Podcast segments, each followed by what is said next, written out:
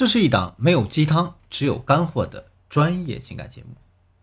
各位淑女们，大家好，我是剑宇，欢迎收听《得到爱情》。好久不见，不知道大家有没有想我呢？我们这节课接着上节课内容讲凡伯伦商品。什么是凡伯伦商品呢？这词儿一听，大家可能觉得挺高大上的，是不是？挺洋气的。没错，这个词肯定是海外来的，不是咱本土的。它其实是个经济学上常用的词语，指的呢是价格与需求成正比的商品。因为大多数市面上的东西，大家都知道，越贵越没人买，越便宜买的人越多。可这凡布林商品就是恰恰相反，它代表着越贵越有人买的东西。那它和感情有什么关系呢？这里我给大家讲个故事，你就明白了。我相信呢，各位姑娘在十几岁的时候都用过诺基亚手机，对吧？那大家仔细回想一下，这个诺基亚手机是什么样的呢？没什么毛病，能打电话，能发消息，甚至还有很多其他功能，比如说能砸核桃，能防身。而且这个诺基亚手机的信号出了名的强大，不管你是在火车山洞里，还是地铁地下室电梯里，都能用。可为什么那么好的诺基亚手机就悄然无息的没了呢？反而啊，这个苹果手机突然就成为大家所追捧的对象了呢？苹果手机有什么好的的呀？不仅待机时间短啊，那玻璃屏幕一磕就碎，还有这个充电器呀，还有充电线动不动就坏。可即便它有这么多不好的地方，每年新出的 iPhone 会招人疯抢，大家可能要买，可能还要。花高价找黄牛，现在这个市面上还有很多疯狂的果粉，但大家还听过有诺基亚粉吗？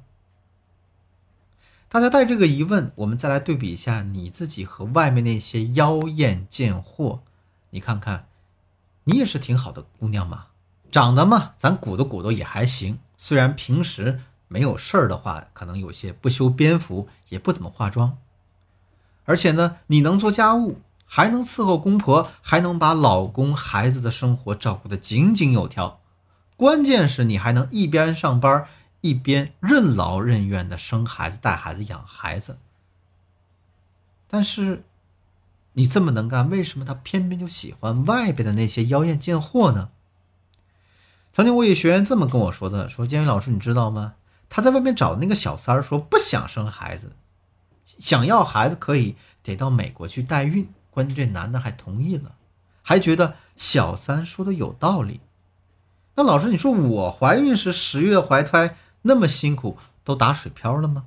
往往这个时候，大家会纠结：为什么你这么好，小三那么差，男人还会去傻乎找小三呢？大家再联想一下我前面讲的诺基亚和苹果手机的对比，你可能就明白了。你就是诺基亚呀，外面那些妖艳贱货不就是 iPhone 吗？诺基亚是能砸核桃，苹果能砸核桃吗？你砸个试试啊！你砸的话，那玻璃瓶分分钟就碎了。但我又反过来问问你，那现在新出的 iPhone 多少了？我都现在不太清楚了。有多少同学买了？买了的同学，我问问你，你会拿它去砸核桃吗？你还会去买那些能砸核桃的诺基亚吗？好像也不会吧。那苹果和诺基亚，还有你和外面的妖艳贱货，最大的差别在哪呢？非常简单，iPhone 能让所有使用它的人有一种时尚和拥有奢侈品的感觉。那么大家花这个大头钱为的是什么呢？最直白的话，为的是装逼啊！为的是让别人看到他有多棒多厉害，为的是让别人看到他是一个多么豪气的人。诺基亚就达不到这种效果。那么你想一下，跟你在一起的时候，男人会感受得到拥有奢侈品的感觉吗？跟你在一起的时候，男人可以感受到这种身份的象征吗？跟你在一起的时候，男人会让他哥们儿感到羡慕吗？跟你在一起的时候，男人会花一种他在花两万块钱找黄牛在抢新 iPhone 的感觉吗？没有吧，对吗？那么我们该如何把自己从诺基亚变成一个 iPhone，变成一个凡伯伦商品呢？我们该怎么样，男人觉得和你在一起能产生光环感呢？这里我们要把价值分成两个部分来说，一个是外在价值，一个叫做内在价值。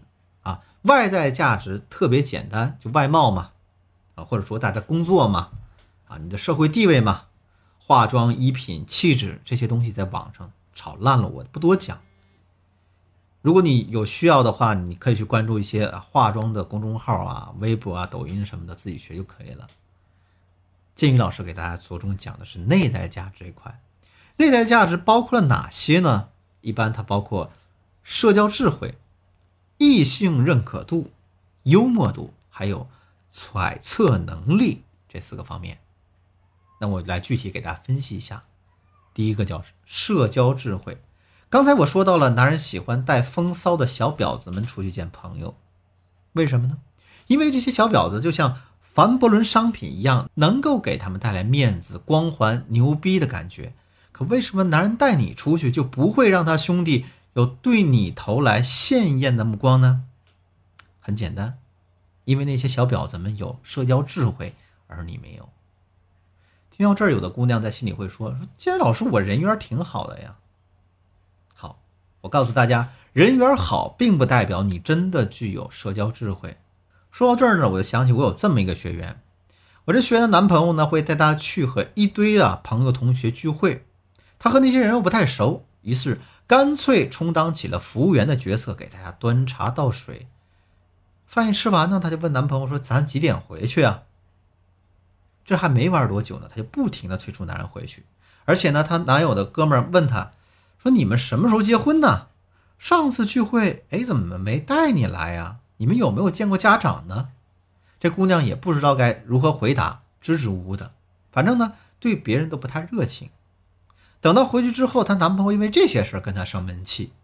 男人是一种什么生物呢？大家想一想，男人是头可断，血可流，唯独面子不能丢的死要面子活受罪的小超人。因为他带你出去本来是一件长脸的事情，结果呢，给你闹得被兄弟们嘲笑，他肯定会给你生闷气啊。而那些妖艳贱货的社交智慧就在于，他们在面对他的兄弟时，只需要保持高冷与微笑，简单说那么一句：“哎呀，我们俩的事其实都是听他的了呀。”说完之后，再给他的朋友们倒点茶水。这么操作。你可就绝对不是一个服务员的角色了，就这一点差别，你就可以变成一个妥妥的高段位的社交表。可这个男人都要什么面子呢？建宇老师在之后的几节课里会把男人给大家拆开来，好好分析。想知道的姑娘们千万不要错过后面的节目哟。如果你的问题又比较复杂，急需专业帮助的话啊，就可以添加我助理的微信。W E N J I 八零，文姬八零，文姬的全拼八零，把你的困惑告诉我，我们一定有问必答。好了，今天节目就到这里，我是剑宇，我们下期再见。